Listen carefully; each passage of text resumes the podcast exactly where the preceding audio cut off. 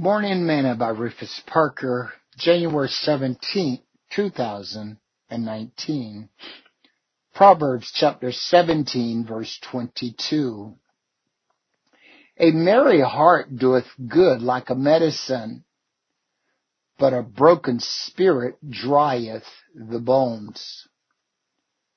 Today's morsel I came back in from my early morning 17 degree walk the other day with a pine branch in my hand. My wife says to me, what are you going to do with those? I told her that I was going to make myself some pine needle tea. She told me that I was so funny most people have in their homes many types of medicine for their ailments, and none of it seems to be working. Solomon says that a merry heart doeth good like a medicine. Therefore, I conclude that if people would keep themselves happy and motivated, they would probably have fewer illnesses. What do you do to keep yourself excited?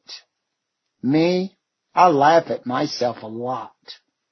If you focus on the world and all its evils, you're going to have a broken spirit. But if you focus on Jesus and His Word, you will have a merry heart. The best advice I've ever received from a friend was to never take a sleeping pill and a laxative at the same time. I hope that made your heart feel better. Sing this song with me today. If you're happy, and you know it. Say amen.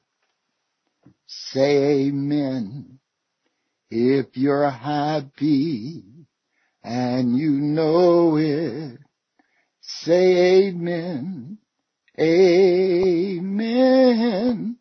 Cause when God's Spirit falls on you, make you shout, hallelujah. If you're happy and you know it, say amen. Thought for today. The joy of the Lord is your strength.